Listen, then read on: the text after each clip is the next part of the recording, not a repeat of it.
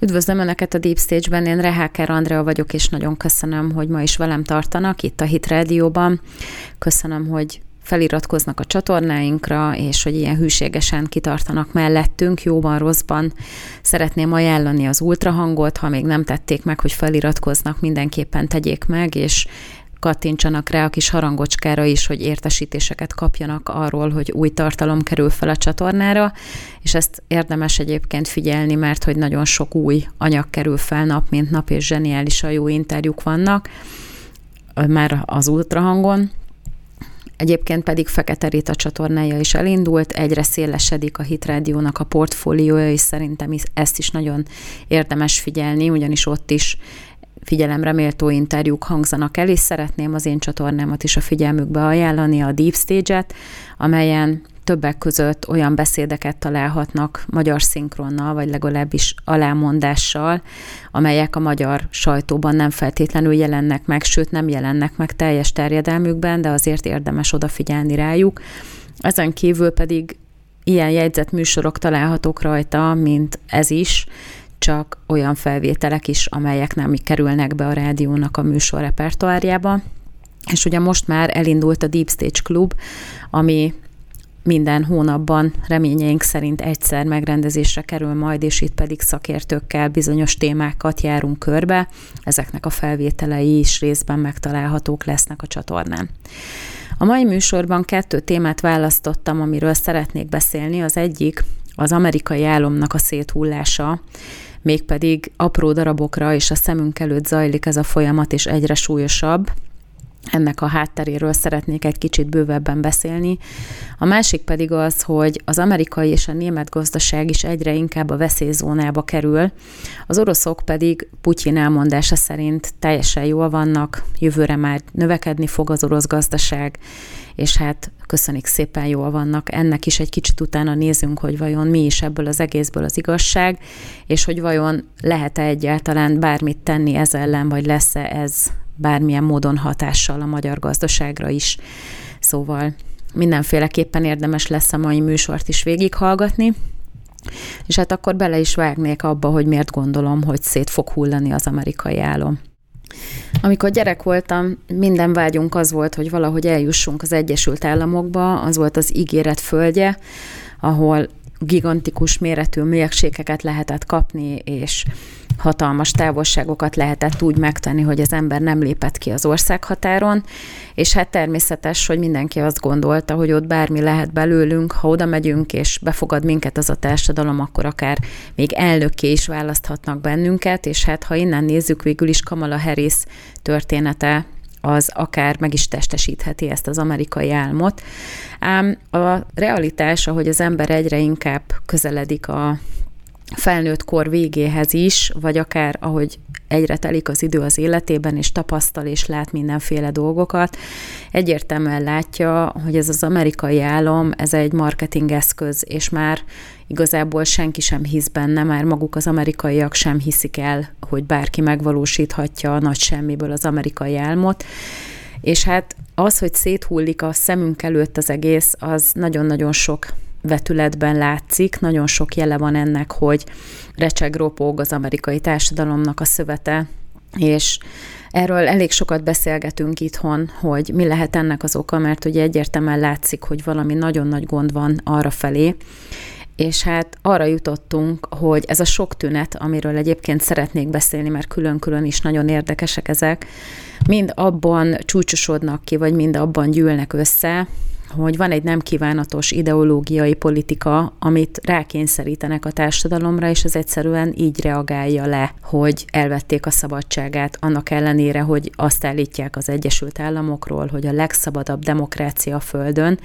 Egyébként ezért nem szívesen nézek én például amerikai influencereket sem, mert mindegyik meg van róla győződve, hogy a, a létező világok legjobbika az az Egyesült Államok. Viszont azokból a videókból, amiket itt majd a videó alatt láthatnak,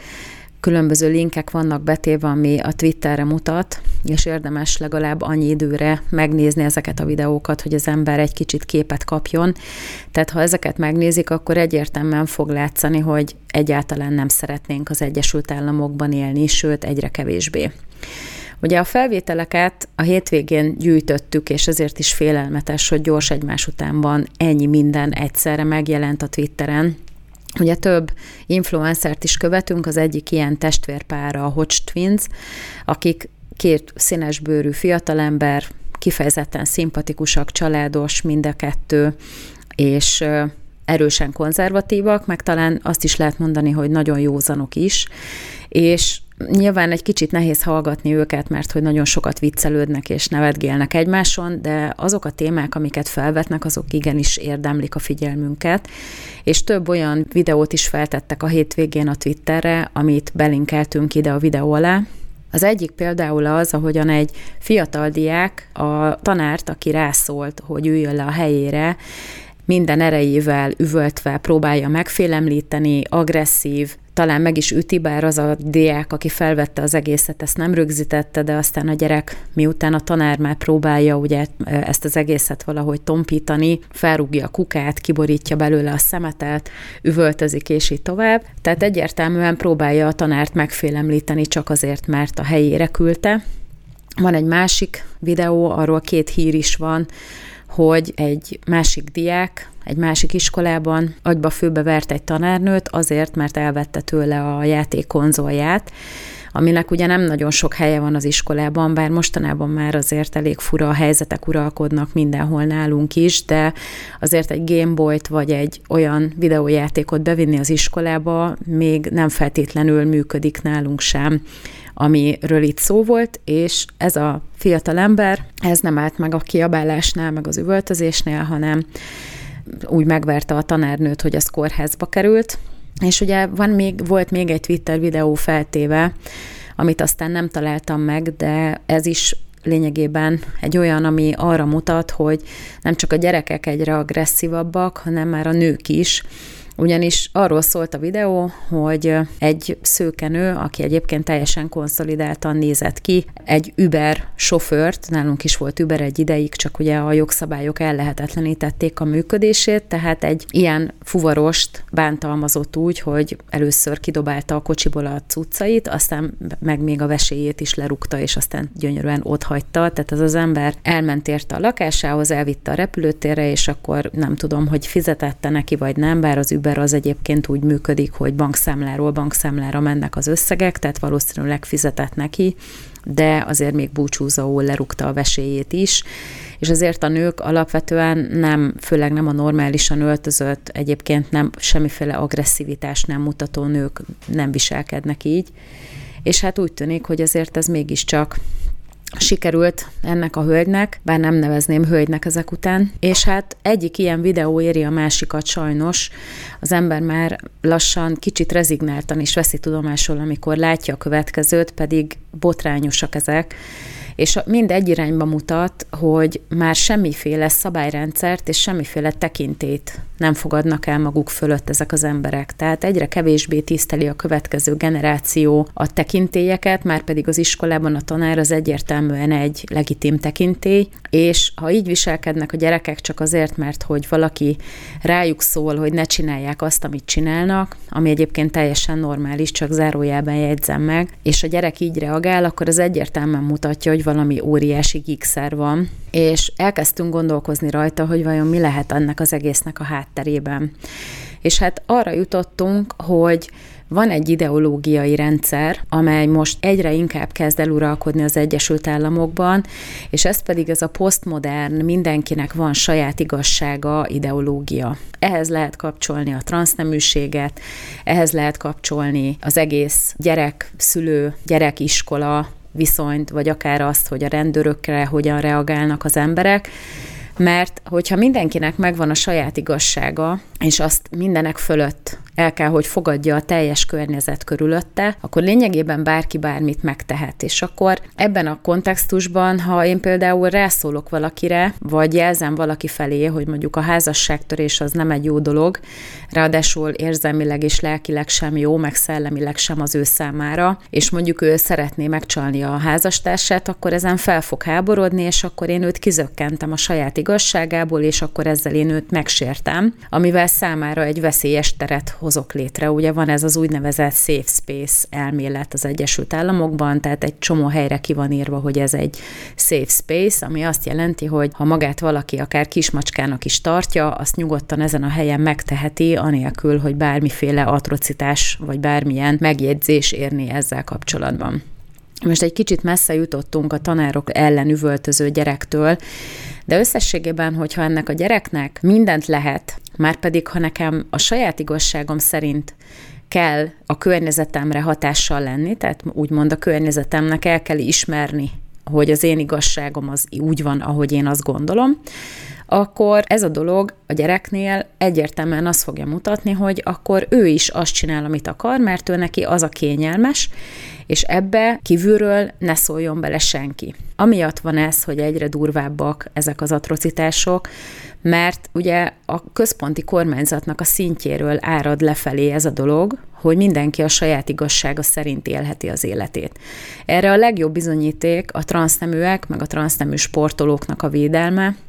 meg az, hogy beengedik a transznemű magukat nőknek tekintő férfiakat a női börtönökbe például, tehát ezeknek az embereknek van egy olyan saját elképzelt igazságuk, ami egyébként a külső szemlélő számára nem nyilvánvaló, mert ugye őket mindenki, akár nagy darab férfinak is láthatja. Ettől függetlenül, ha ő neki az az igazsága, hogy ő nő, akkor ezt ő szóvá teheti, és ugye most már ott tartunk, hogy pereket is indítanak ezzel kapcsolatban, meg agressziónak minősítik, hogyha valaki ezzel nem működik együtt, és mivel ez a legfelsőbb kormányzat szintjéről érkezik, ezért természetes, hogy ezt mindenki egyre inkább a saját érdekének megfelelően fogja kihasználni, és úgy fogja fordítani, hogy ez neki jó legyen. És ugye, hogyha mindenki lehet akár papagáj, meg lehet szerelmes egy vasútállomásba, vagy elveheti feleségül a saját iPhone-ját, és ezt még támogatják is központi szinten, akkor onnantól kezdve egy olyan régi vágású tekintélyrendszer, amiben a rendőrség az államnak a tekintélyével léphet fel különböző szabályokat megsértőkkel szemben, vagy mondjuk az iskola, ahol van egy tekintélyrendszer, ahol egyértelműen elfogadott, hogy ez a tanár, aki ott van, az a tudásának, életkorának, helyzetének megfelelően magasabb szinten áll, mint a diákok. Ezek szinte egyik pillanatról a másikra kikerülnek az éterbe, így elvesztik a talpuk alól a talajt, és Hogyha ez nincsen már tiszteletben tartva, akkor ez rémálomá válik az, hogy az ember tanár legyen. És például, vagy akár rendőr, és látjuk is egyébként a rendőrök tömegével hagyják el a pályát, mert hogy ott ráadásul életveszélyes is, bár úgy tűnik most már a tanároknál is életveszélyes a szakma. Tehát a rendőröknél ugye azt láttuk, például a George Floyd ügyben, meg aztán most ez a Tyree Nichols ügy is egyértelműen mutatja, hogy hősöket csinálnak azokból kormányzati szinten, akik ellenállnak az igazságszolgáltatásnak. Tehát a rendőrök akkor is, hogyha ez túlkapásba csúszik a végén, és az egyértelmű nem szeretném itt kimosdatni őket abból, hogy megöltek egy embert, tehát hogy megölték lényegében a Tyree nichols is, meg a George Floydot is, tehát ennek nem kellett volna feltétlenül így lennie, de ettől függetlenül azért alakult ki a szituáció, mert ezek az emberek elmenekültek, meg ellenálltak az ellenük intézkedő, megjegyzem, jogosan intézkedő rendőri testületnek. És miután a rendőröket ítélték el, pedig csak a munkájukat végezték, és George Floydból egy ilyen gigantikus hős csináltak, pedig egy drogos bűnöző volt, így innentől kezdve egyáltalán semmiféle elrettentő ereje nem marad a rendőrségnek és senkit nem fog érdekelni, hogy ők valaki ellen akár karhatalommal intézkednek, hanem az az illető akár az illegális fegyverpiacon vásárolt fegyverét is előkapva, akár meg is ölheti azt a rendőrt, mert úgyis igazából kétesélyes, hogy egyáltalán elítélik-e miatta, mert ha be tudja bizonyítani, hogy rasszista támadás érte, mert hát láttuk például a Tyree Nichols ügyben is, hogy az, hogy öt fekete rendőr meggyilkol egy feketét, az mind a fehér felsőbbrendűségnek a hibája, az egyértelműen mutatja, hogy mindenféle őrületre nyitott a kormányzat is, meg, meg, meg a sajtó is, tehát nem lesz biztonságban onnantól semmennyi egyik rendőr sem, és nem lesz biztos az sem, hogy sikeresen el tudja végezni a munkáját. Ugye a tanároknál megint csak probléma, hogy egyértelműen romlik a gyerekek tudásszintje. Ez nagyon sok mindentől függ,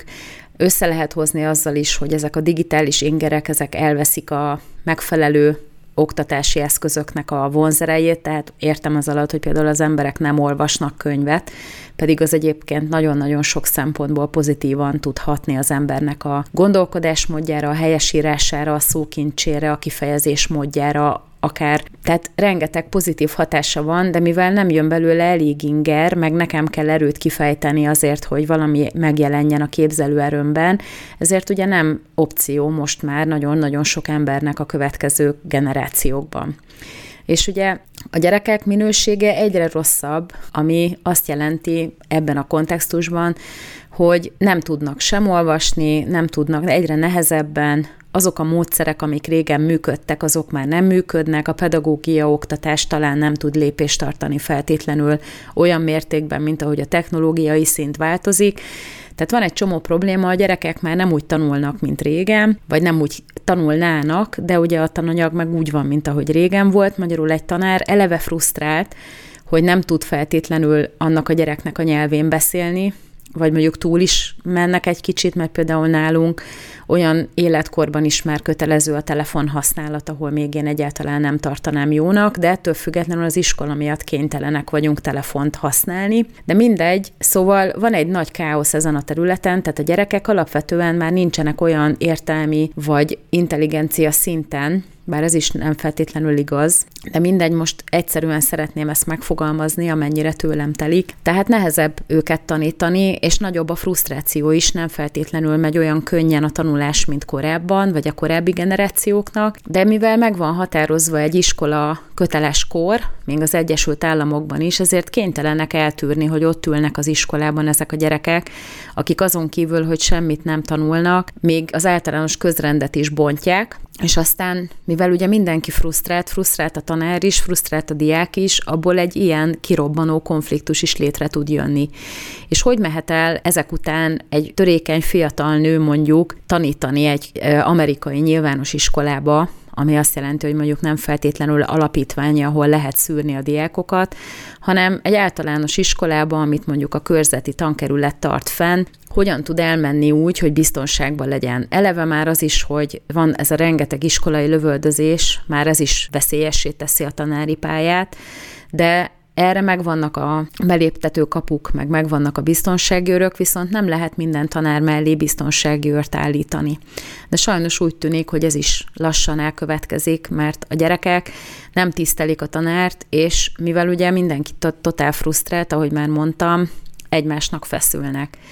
És akkor hova fut ez ki? Hogyha nem változtatják meg a gondolkodásmódjukat, akkor ez egyre súlyosabb lesz. Hogyha mindenkinek a saját igazsága az, ami érvényes, és az mondjuk összeütközik, két egyéni igazság egymással szemben van, akkor onnantól kezdve ez már egy nagyobb konfliktust is okozhat. És akkor mi lesz? Anarchia, polgárháború, és akkor el, megjelenik előttünk a Mad Max. Mondjuk nyilván itt még nem tartunk, és az, az igazság, hogy ezek devianciák, tehát ezek ilyen kitüremkedések a társadalomnak a, a szövetében, mert ott is a legnagyobb része a társadalomnak nagy valószínűséggel próbál normálisan élni, úgy, ahogyan azt tanulta az elődeitől, próbálja a gyerekeit is úgy nevelni, próbál ellenhatást kifejteni azzal a hatással szemben, ami mondjuk jön a Netflixről, vagy a YouTube-ról, vagy akár a Disneyről, mert ugye erről is, erről is szoktam beszélni, meg erről is kell beszélni, de ez a helyzet sajnos, és ezek a feszültségek, ezek egyre erősebben fognak egymásnak feszülni. És hogyha a kormányzat viszont a szélső balnak a támogatásában ilyen mértékben megáll, és nem nyit afelé, hogy mondjuk ezt egy kicsit ellensúlyozza, és engedjen másokat is normálisan élni, hanem rájuk erőlteti ezeket az ideológiákat, akkor ezek a devianciák, ezek egyre erősebben fognak jelentkezni, egyre több ember fogja megengedni magának, hogyha bármiféle olyan vágya van, hogy ezt akár mindenki másnak a rovására is kiélje, pedig pontosan az a szabadságjogoknak a lényege, hogy minden megcsinálhat addig, amíg azzal másnak nem sérted meg a köreit, meg az érdekeit. És hogyha ez például ilyen mértékűvé válik, mint most, akkor ez lényegében az élethez való jogát is sértheti embereknek, vagy akár a vállalkozáshoz való jogát, vagy ahhoz, hogy mondjuk a saját boldogulása érdekében sportolhasson. Lehet, hogy ez nem olyan szabadságjog, de ettől függetlenül azért ez is ott van az asztalon, hogy ezek is sérülnek. És hát mit csinál az egyház? Az egyház, amelynek ebben sónak kellene lennie, az szivárvány színűre festi a gyülekezeti ház bejárata előtt a lépcsőt, hogy ezzel is jelezze, hogy mindenki, mindenki számára nyitva áll az ajtó. És nincsen ezzel semmi gond, ha nyitva áll az ajtó, addig a pillanatig, hogyha megköveteljük annak a norma rendszernek a betartását, amit az ember úgymond a kereszténységtől elvár. Most nem degradáljuk le a Bibliát, meg a hitet normarendszerre, de azért figyelembe kell venni, hogy az Isten megmondta, hogy ki csatlakozhat a klubhoz. És mi a feltételem, minek kell ott megfelelni, mit kell csinálni ahhoz, hogy bevegyék a buliba az embert. Na most, hogyha erre valaki nem hajlandó, hanem a saját igazságának megfelelően át akarja rendezni a klubszabályzatot,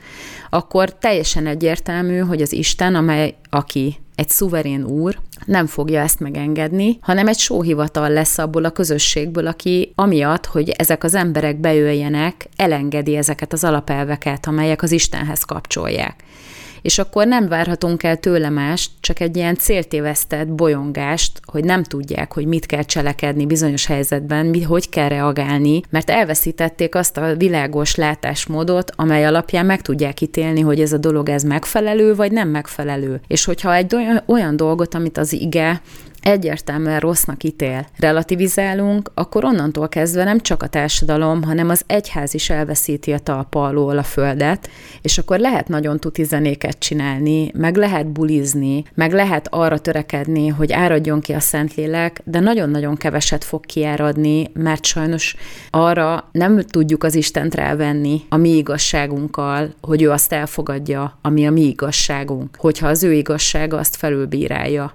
És hát ebben követni kell az Isten, pontosan ugyanilyen szabadnak, és pontosan ugyanilyen erős, stabil identitásúnak kell maradni, és egyszerűen nemet kell mondani akkor is, hogyha valaki mondjuk sikoltozva verdesi a földhöz magát, hogy már pedig ő papagáj. Az ember ezt nem fogadhatja el, mert abban a pillanatban, hogyha elengedjük ezt, és úgymond jó legyen, legalább abba hagyja a sikoltozást, onnantól kezdve ez odáig fog fajulni, hogy elbizonytalaníthatnak minket a saját meggyőződésünkben is, és ezt viszont már nem nagyon szabad meg, megengedni.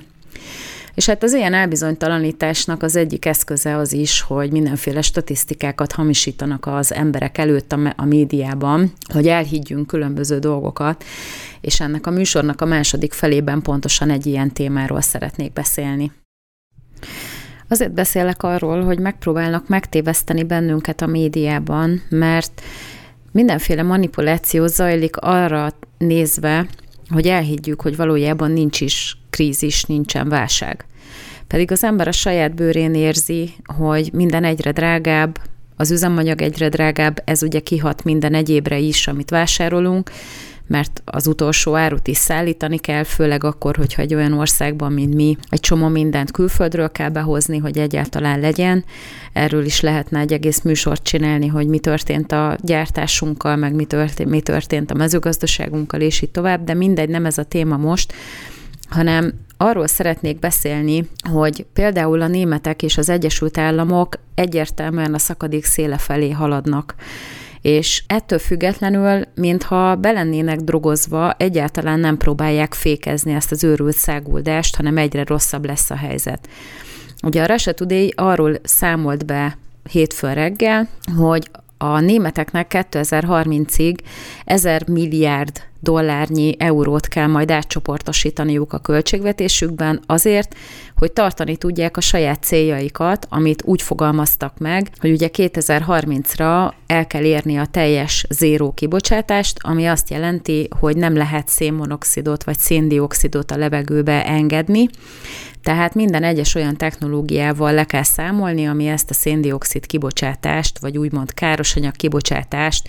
egy, egyrészt növeli, másrészt pedig egyáltalán megoldja, vagy megteszi. És hát ezt a zéró kibocsátást, ezt úgy próbálják elérni, hogy akkor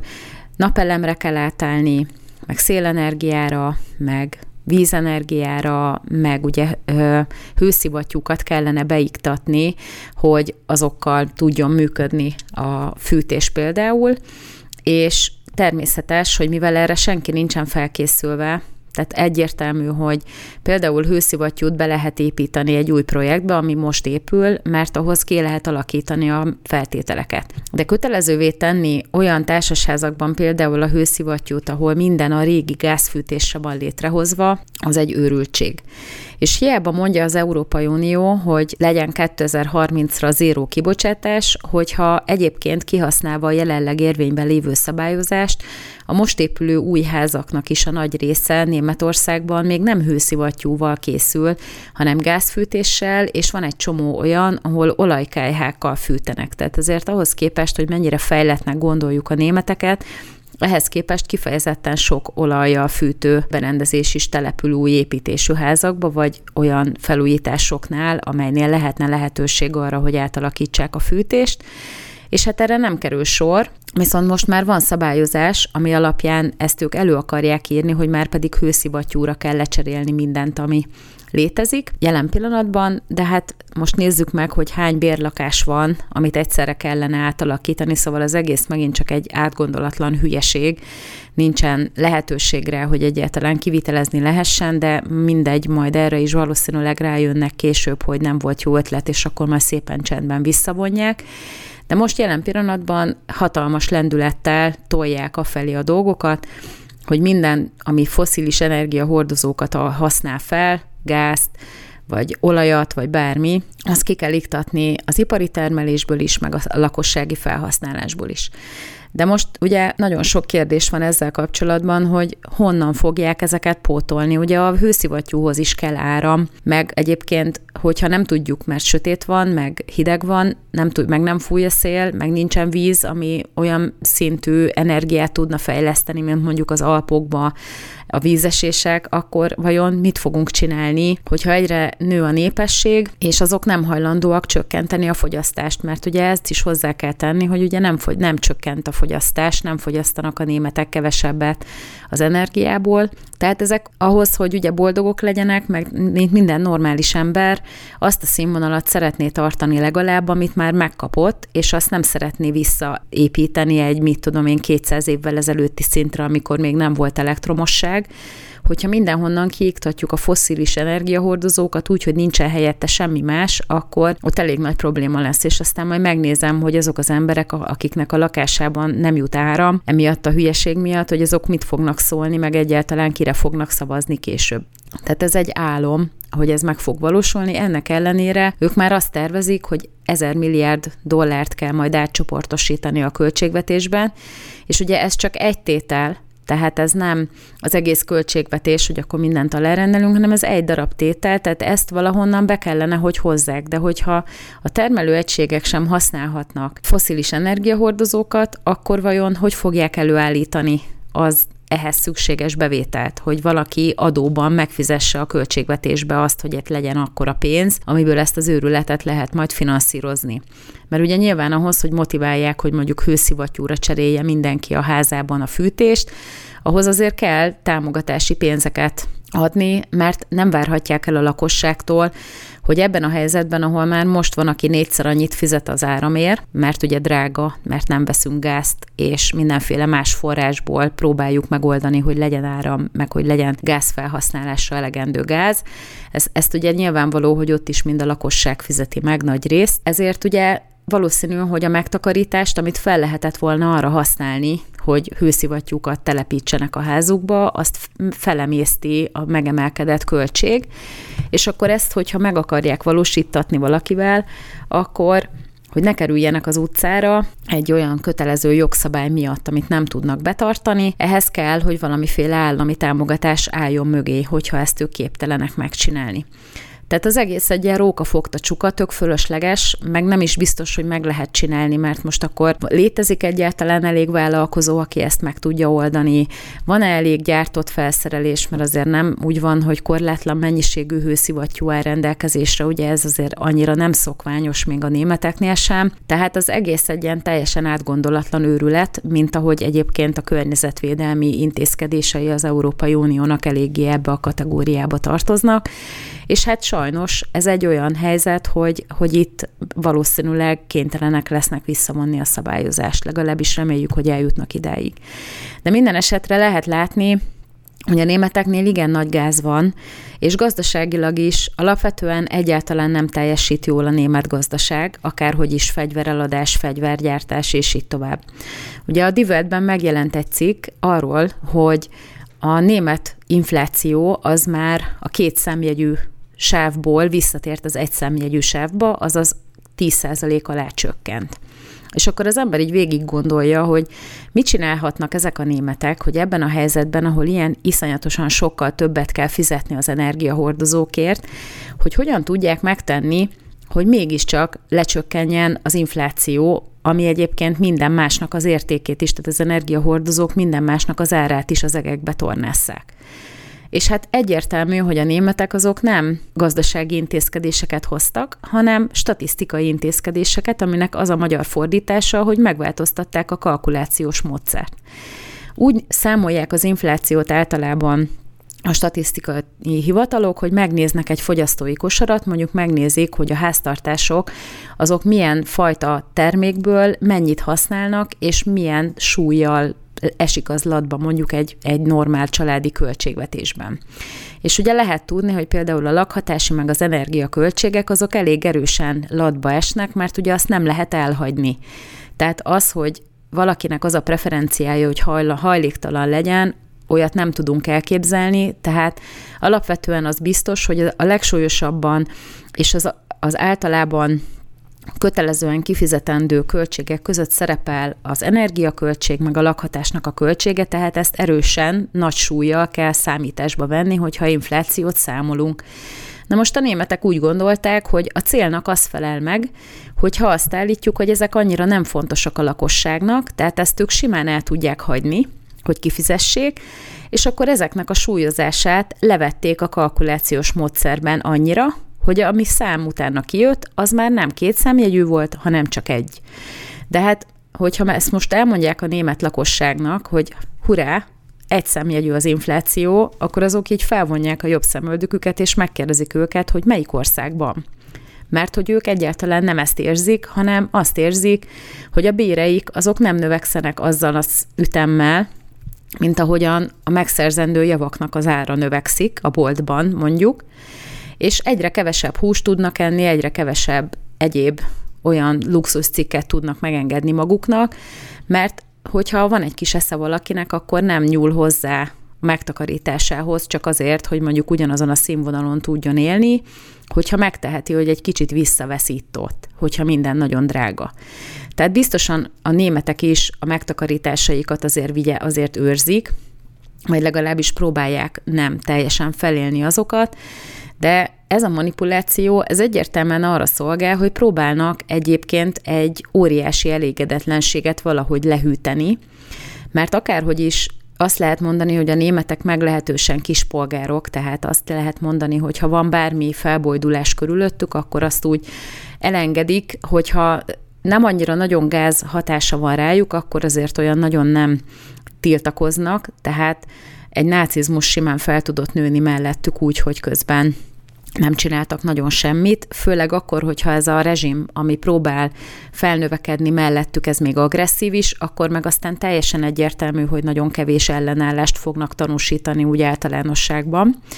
És hát most ezt látjuk, hogy van egy kormányzat, amelyik annak áldozatul esett, hogy az Egyesült Államok a saját érdekeit próbálja rajta keresztül megvalósítani,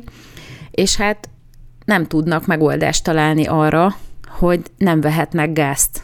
az Egyesült, nem vehetnek gázt az oroszoktól, csak az Egyesült Államoktól, meg mondjuk Norvégiától, ha jut nekik, és akkor valahogy mégiscsak azt a 80 akárhány millió embert, azt ki kell szolgálni, meg azt, a, azt az ipart, ami egyébként a német gazdaságot az Európai Unió egyik vezető gazdaságává teszi, azt is ki kell szolgálni, de hogyan? Úgy, hogy nincsen elegendő erőforrás.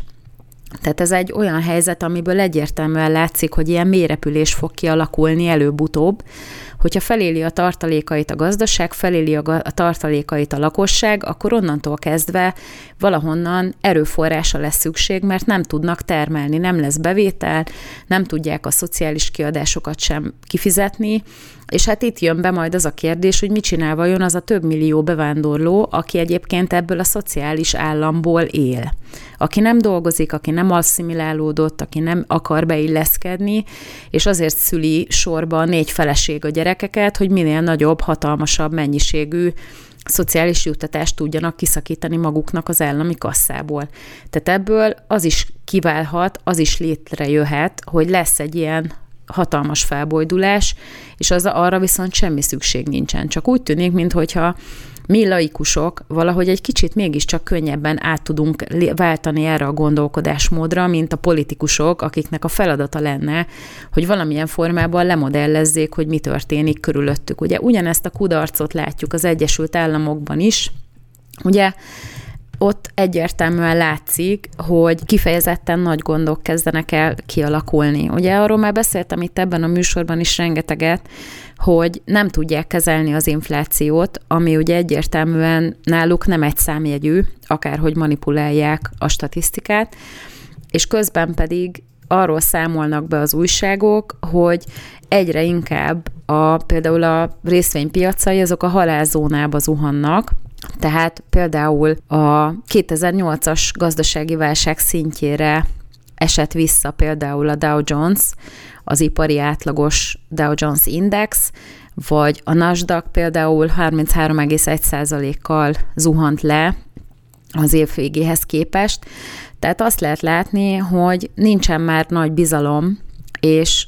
a pénzpiacok azok egyre jobban kezdik lekövetni azt a fajta állapotot, ami egyébként a gazdaságban uralkodik. Ugye az egy dolog, hogy fellemelik a, az adósságplafont, tehát azt mondja az amerikai törvényhozás, hogy jó, akkor a mostani szintről felemeljük, és akkor felveszünk még kölcsönt a pénzpiacokról. Azért ennek van egy adósságszolgálati része, tehát ezeket a hiteleket, ezeket nem lehet úgy megoldani, hogy akkor kierőszakoljuk, hogy nem fizetjük vissza, hanem ennek van egy kamata, ennek van egy kötelezettség része, és minél jobban eladósodik az amerikai állam, annál közelebb kerül egyébként minden egyes alkalommal a csődhöz. És ezt már a pénzpiacok sem támogatják, tehát a részvény meg a, a tőzsdék, a részvénypiacok, azok eleve már ezt ezzel az index eséssel is mutatják, hogy nagyon-nagyon csökken a bizalom. A másik pedig az, hogy egyre kevesebb a milliárdos az Egyesült Államokban, mindenki menekül, próbálnak elvinni mindent onnan, mert hogy egyértelműen látszik, hogy zuhanó repülésben van az amerikai gazdaság, és egyre, tehát szóval nem, nem, nem elég az, hogy ott van ez az infláció, hanem az is látszik, hogy hiába nem akarja megszavazni például a republikánus többségű képviselőház azt, hogy megint csak egy ilyen több ezer milliárdos csomagot kiadjanak például Ukrajnának, meg mindenhova máshova, az elnök külön rendeletben mégiscsak jóvá hagyja, és törvényerőre emelkedik az, amit nem lehetett volna egyébként elfogadni, meg bölcsebb lett volna nem elfogadni.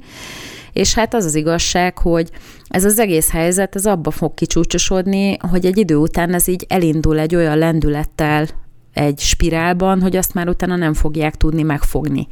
És azt a, az adósság mennyiséget, ami jelen pillanatban jellemzi az Egyesült Államokat, azt már nem feltétlenül biztos, hogy ez a generáció ki fogja tudni fizetni, sőt biztos, hogy nem. És ugye ezek az ezer milliárdos ö, mértékű növekedések, ezért tehát ezek elképzelhetetlenül nagy mennyiségű összegek, óriási pénzekről beszélünk,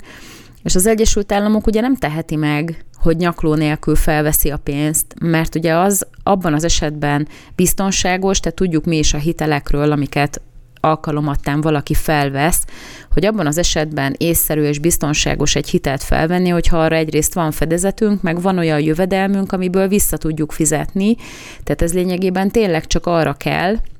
hogy egy, át, egy időszakot áthidaljunk, amíg összegyűlik a pénzünk, hogy aztán utána azt vissza tudjuk fizetni annak, aki odaadta nekünk ezt, a költ, ezt az összeget, adunk neki egy utalmat a kamat révén azért, hogy odaadta nekünk, és ő nem tudta ezt használni, és akkor innentől kezdve mindenki jól jár, de ez úgy észszerű, hogyha ezt mi egyébként is össze tudtuk volna spórolni, csak előrébb hozzuk ezt a, ezt a vásárlást azért, hogy mondjuk egy jobb árat tudjunk elérni. Tehát ez a normális. De az, hogy mindenre hitelt veszünk fel, és költekezünk, mint a bolondok, mert hogy mi akarunk lenni a legnagyobb jótevő a világon, és akkor fizetjük a Planned Parenthoodnak az abortusz klinikáit külföldön, mert ugye most már olyan a szabályozás az Egyesült Államokban, hogy nagyon sok államban tilos lesz az abortusz, és akkor azt is el lehet mondani, hogy Ukrajnába is nyakló nélkül öntjük a pénzt, tehát lényegében az amerikaiak fizetik meg annak az árát, hogy Ukrajna az működni tud, és mondjuk a, köz, a közalkalmazottaknak ki tudja fizetni a bérét, amihez az amerikai polgároknak az égvilágon semmi közük nincsen,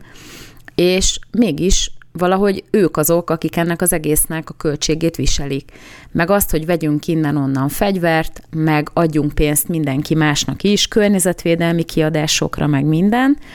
és hát itt is az a helyzet, hogy nem az állam a tulajdonosa azoknak az iparágaknak, amelyek mondjuk profitálnak, jelesül az LNG, tehát a cseppfolyós gázértékesítés.